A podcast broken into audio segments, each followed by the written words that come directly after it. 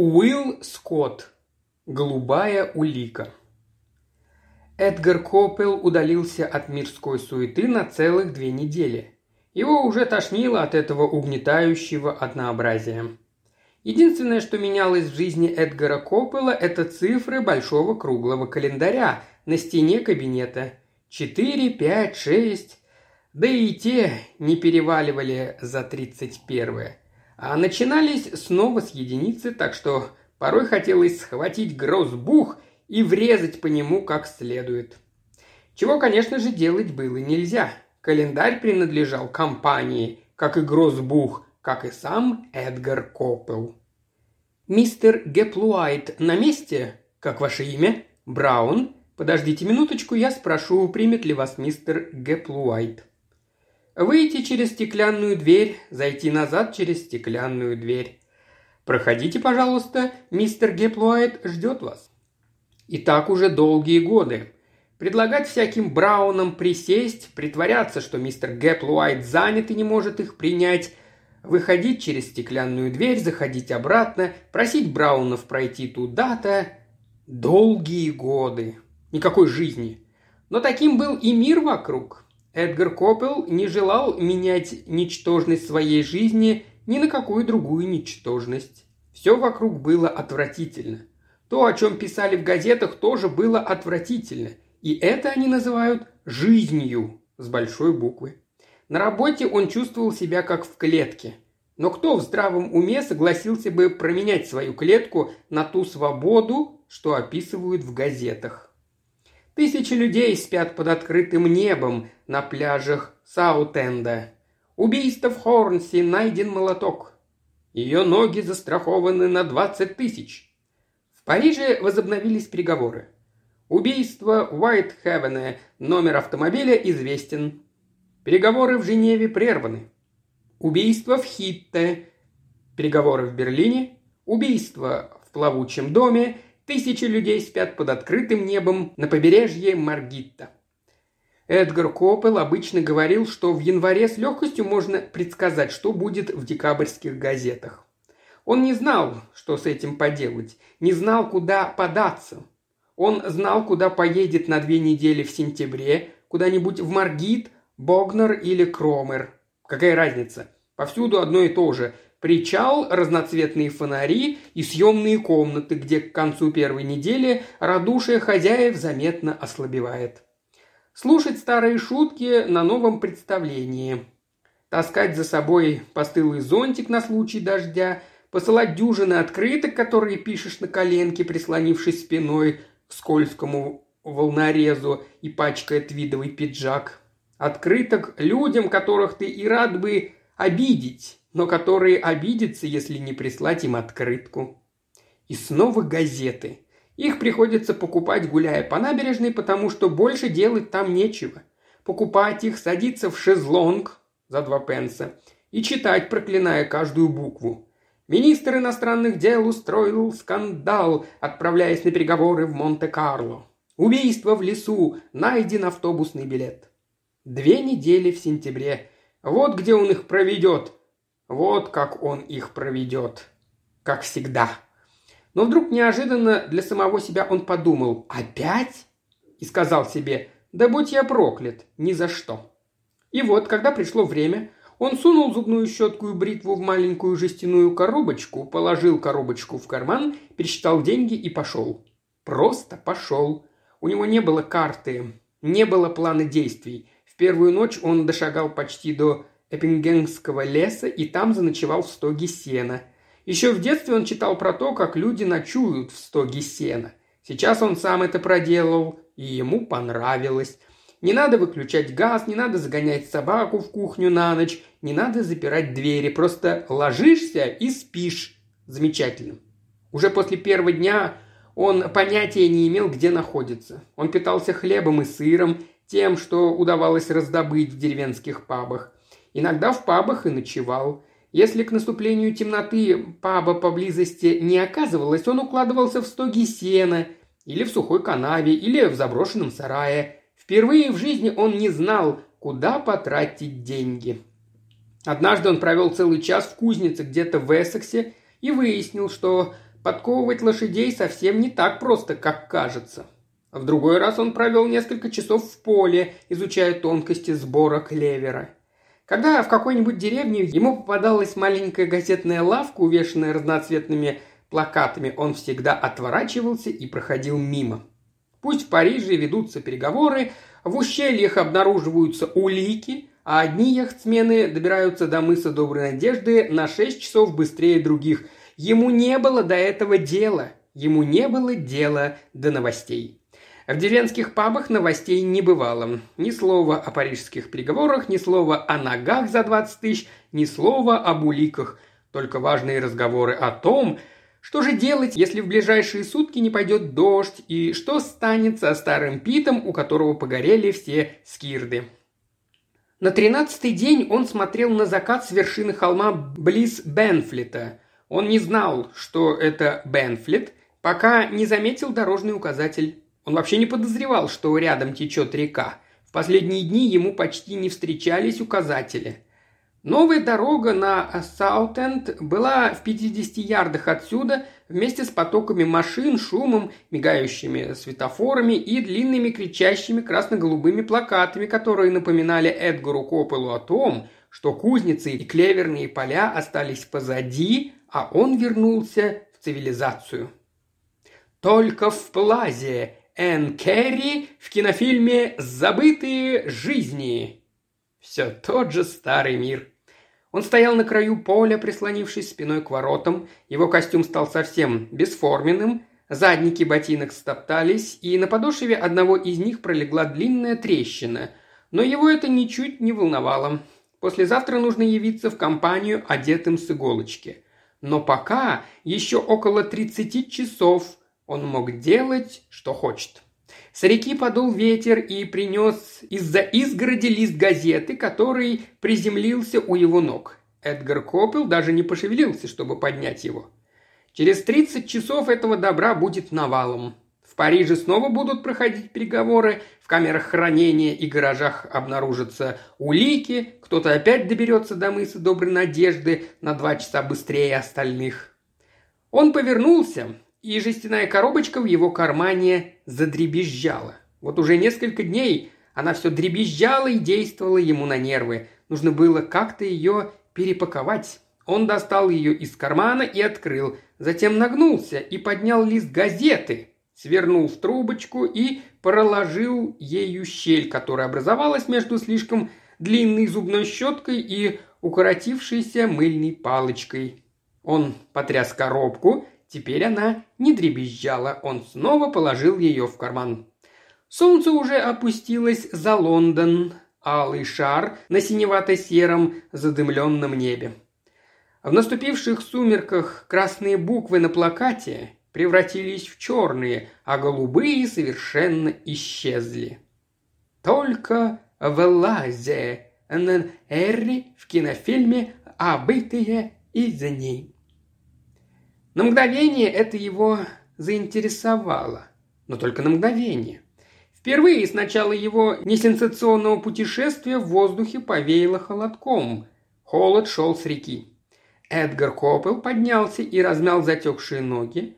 Он повернулся к спиной к новой Саутенской дороге и побрел прочь по узкой тропинке. Пройдя полмили, он наткнулся на одинокую таверну, которая обещала простую еду и ночлег – он тут же забыл о переговорах, рекордах, застрахованных ногах и стеклянной двери. Он сидел за столиком, ел свой хлеб с сыром и слушал достоверные рассказы очевидцев о засушливом лете 1887 года, когда пруд на выгоне совершенно высох.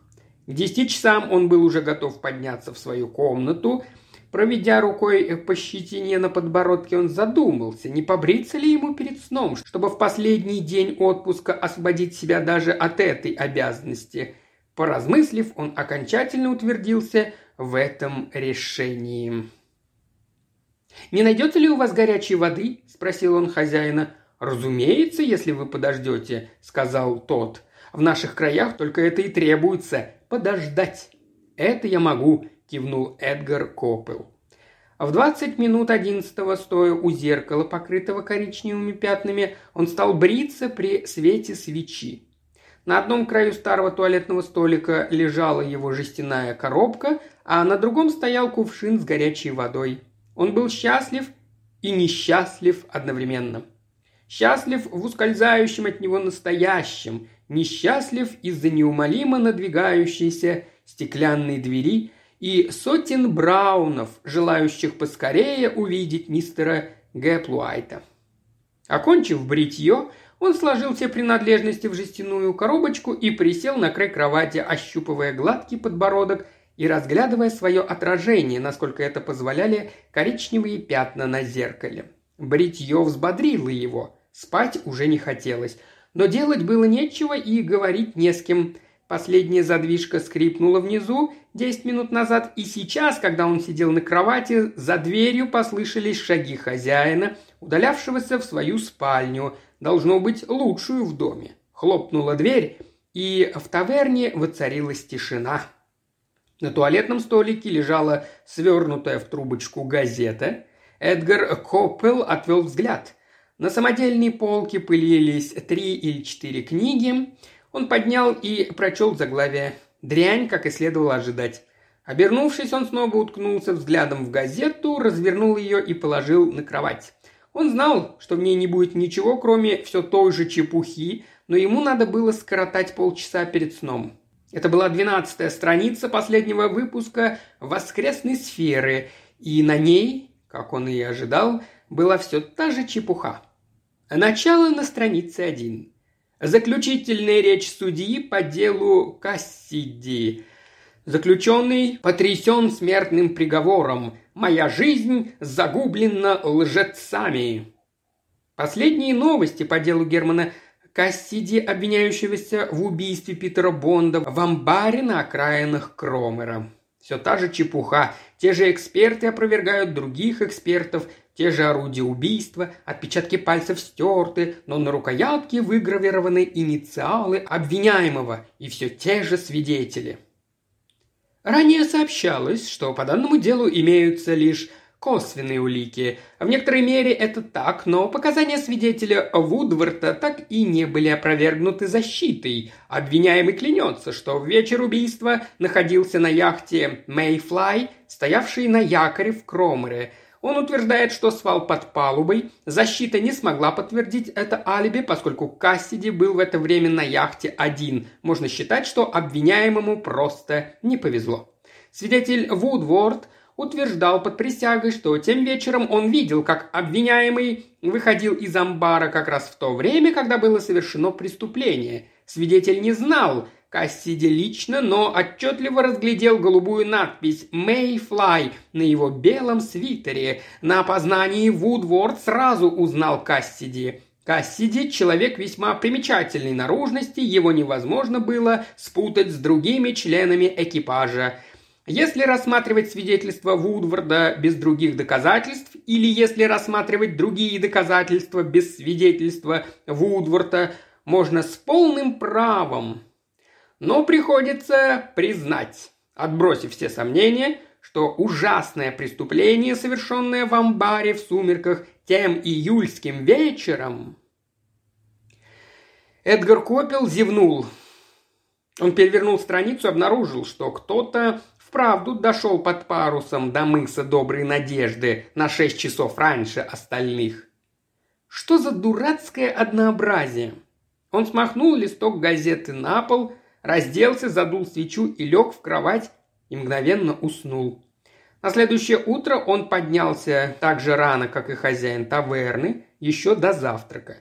От нечего делать он прошел по тропинке до Саутенской дороги, пустой и тихой в этот ранний час. Опершись локтями на верхнюю перекладину ворот, он стал смотреть вдаль. Последний день свободы. Только в плазе Энн Керри в кинофильме «Забытые жизни». Позже он говорил себе, что на самом деле вовсе не думал об этом. Казалось, кто-то другой сложил в его голове кусочки мозаики. При свете дня только в плазе Энн Керри в кинофильме «Забытые жизни» в сумерках только в Лазе, Н. Эри в кинофильме «Обытые изни».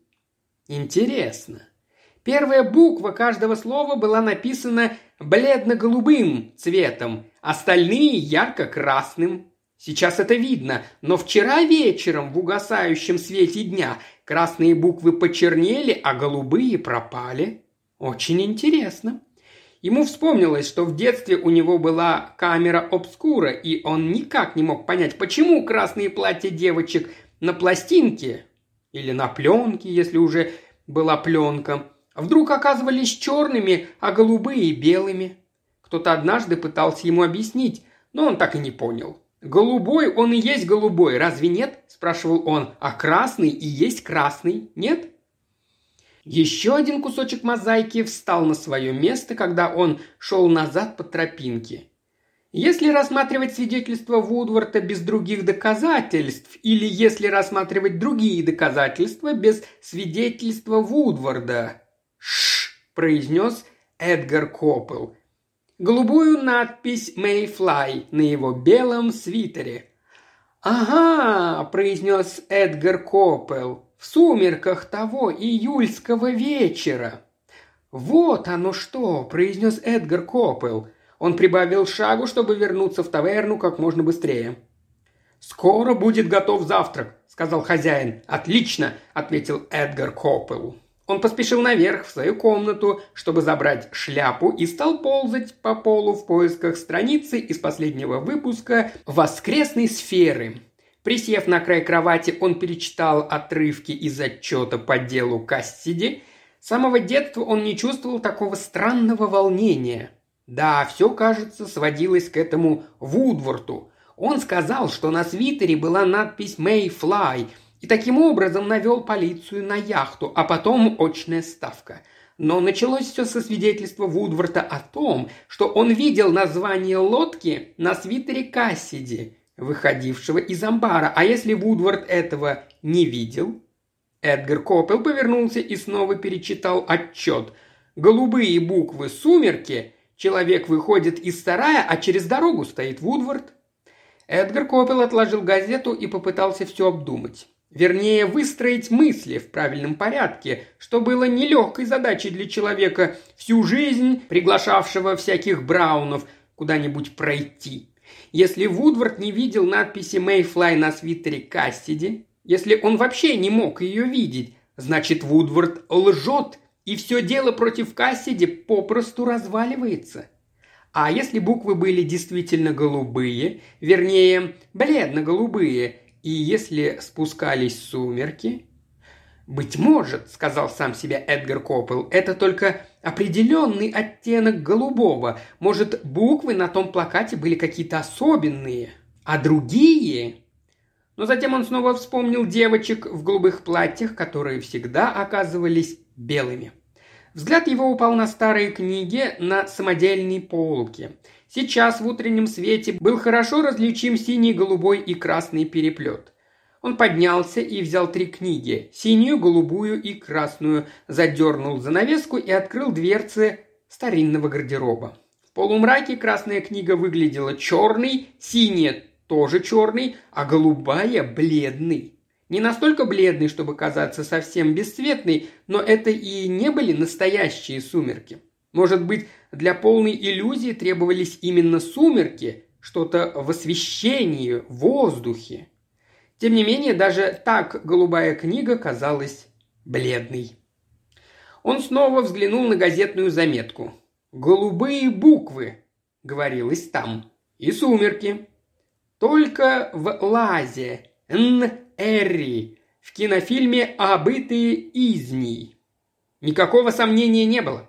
Может, нужен был особый оттенок голубого, зеленоватый, желтоватый или какой-то еще, но становилось очевидно, что любой оттенок голубого через дорогу в сумерках было увидеть достаточно сложно. Если рассматривать другие доказательства без свидетельства Вудворта.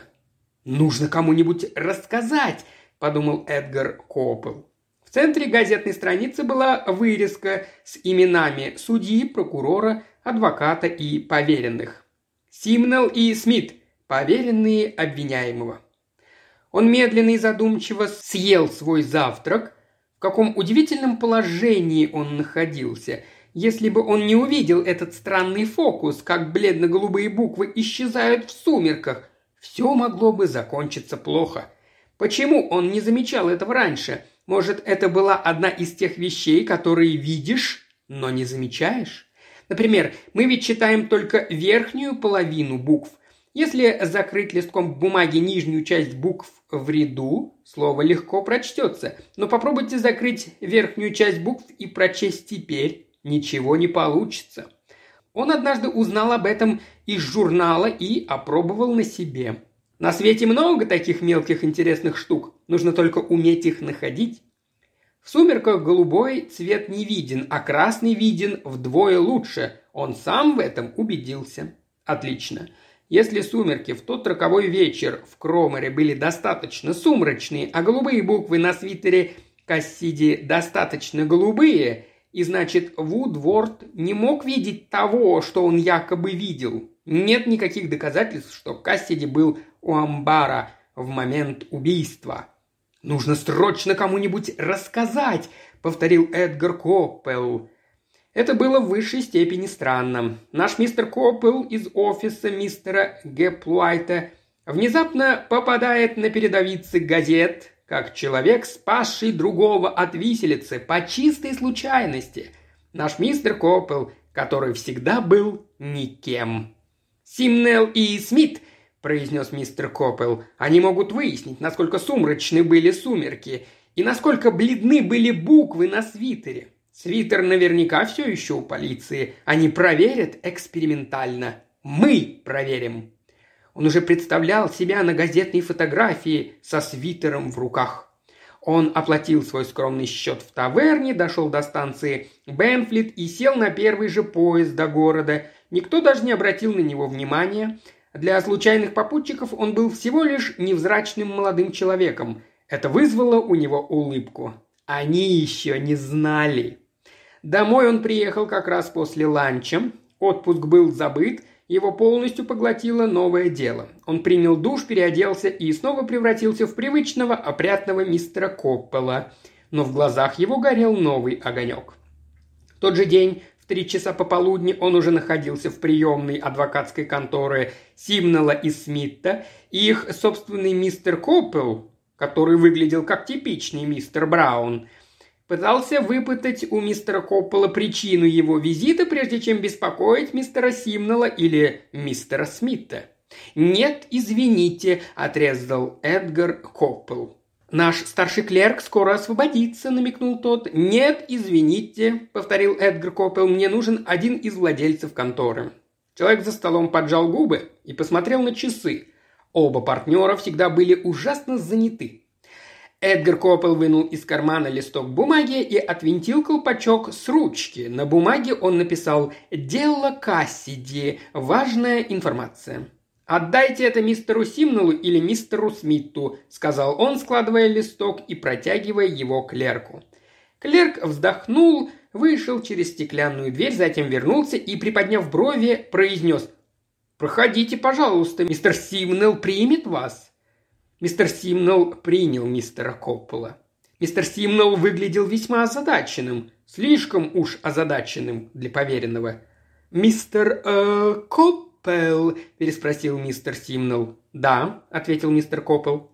Мистер Симнелл все еще держал в руках листок бумаги. «Вы пишете здесь», – негромко произнес он, – «про дело Кассиди». Он замолчал и посмотрел на мистера Коппела.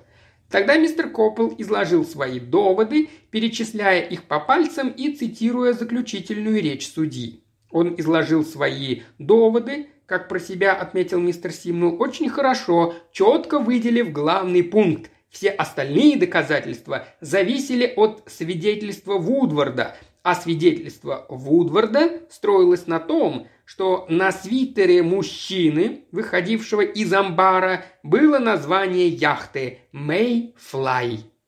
«С этим, — сказал мистер Коппел, — Вудворд пришел в полицию, а полиция пошла на Мэйфлай. За этим последовало все остальное, но ничего бы не последовало. если бы Вудворд не видел слова «Мэйфлай» на свитере подозреваемого. А что, если он и правда не видел?» Мистер Симнелл моргнул. «Продолжайте, пожалуйста», — попросил он. «Если он не видел слова «Мэйфлай», возможно, он не видел и свитера, и подозреваемого он не видел. Орудие убийства вправду принадлежало Кассиде, это так, но оно могло быть украдено, и Кассиде подставили, как вы это называете. Если Вудворд не мог видеть слово «Мэйфлай» на свитере, все это выглядит как заговор против Кассиди по какой-то неизвестной нам причине. Мистер Симнелл снова моргнул. Он выглядел еще более озадаченным, чем раньше. Что значит «не мог видеть слово»? «Нам известно», – продолжал мистер Коппел, – «что спускались сумерки, что фонарей там не было, что мужчин разделяла дорога и что надпись на твиттере Кассиди была бледно-голубого цвета». «И что же?» – спросил мистер Симнелл. Мистер Коппел, воодушевившись, поднялся и осмотрел комнату. И если на мгновение мистеру Симмелу подумалось, что он принимает у себя в кабинете сумасшедшего, в этом всецело был виноват мистер Коппел. Его щеки горели, глаза сверкали, дыхание участилось. «Прошу прощения», — сказал он, к изумлению мистера Симнелла, схватил две книги со стола и задернул шторы на окне. Рука мистера Симнелла дернулась к кнопке звонка и осталась на ней в ожидании. «Это не совсем сумерки», — сказал мистер Коппел, «но я покажу вам, что я имею в виду». И вдруг он осознал, что ведет себя совсем не так, как наш мистер Коппел из офиса мистера Гэплуайта, и поправил себя. «А, «Покажу, что я имею в виду, сэр». Он встал в темном углу комнаты и поднял обе книги так, что за ними оказался бювар с листами белой бумаги. «Книга в левой руке бледно-голубая», — пояснил он, — «а в правой ярко-красная. Вы видите бледно-голубую книгу на фоне белого листа при таком освещении, сэр?» «Почти не вижу», — сказал мистер Симнелл. «А красную книгу, сэр, отчетливо она кажется почти черной». «Ага», — воскликнул мистер Коппел. «А представьте теперь на месте книг слова. Вы не смогли бы прочесть те, что выполнены бледно-голубым цветом». «Боже праведный!» – воскликнул мистер Симнелл. «Это невероятно!» Подбодренный его реакцией, мистер Коппел рассказал о своем открытии на Саутенской дороге, когда в сумерках Энн Керри внезапно превратилась в Н Эрри прямо у него на глазах. «Все зависит, понимаете ли, сэр, от м -м, сумрачности сумерек и бледности голубого цвета. В деле Кассиди все зависит от этих деталей, если мы сможем их выяснить.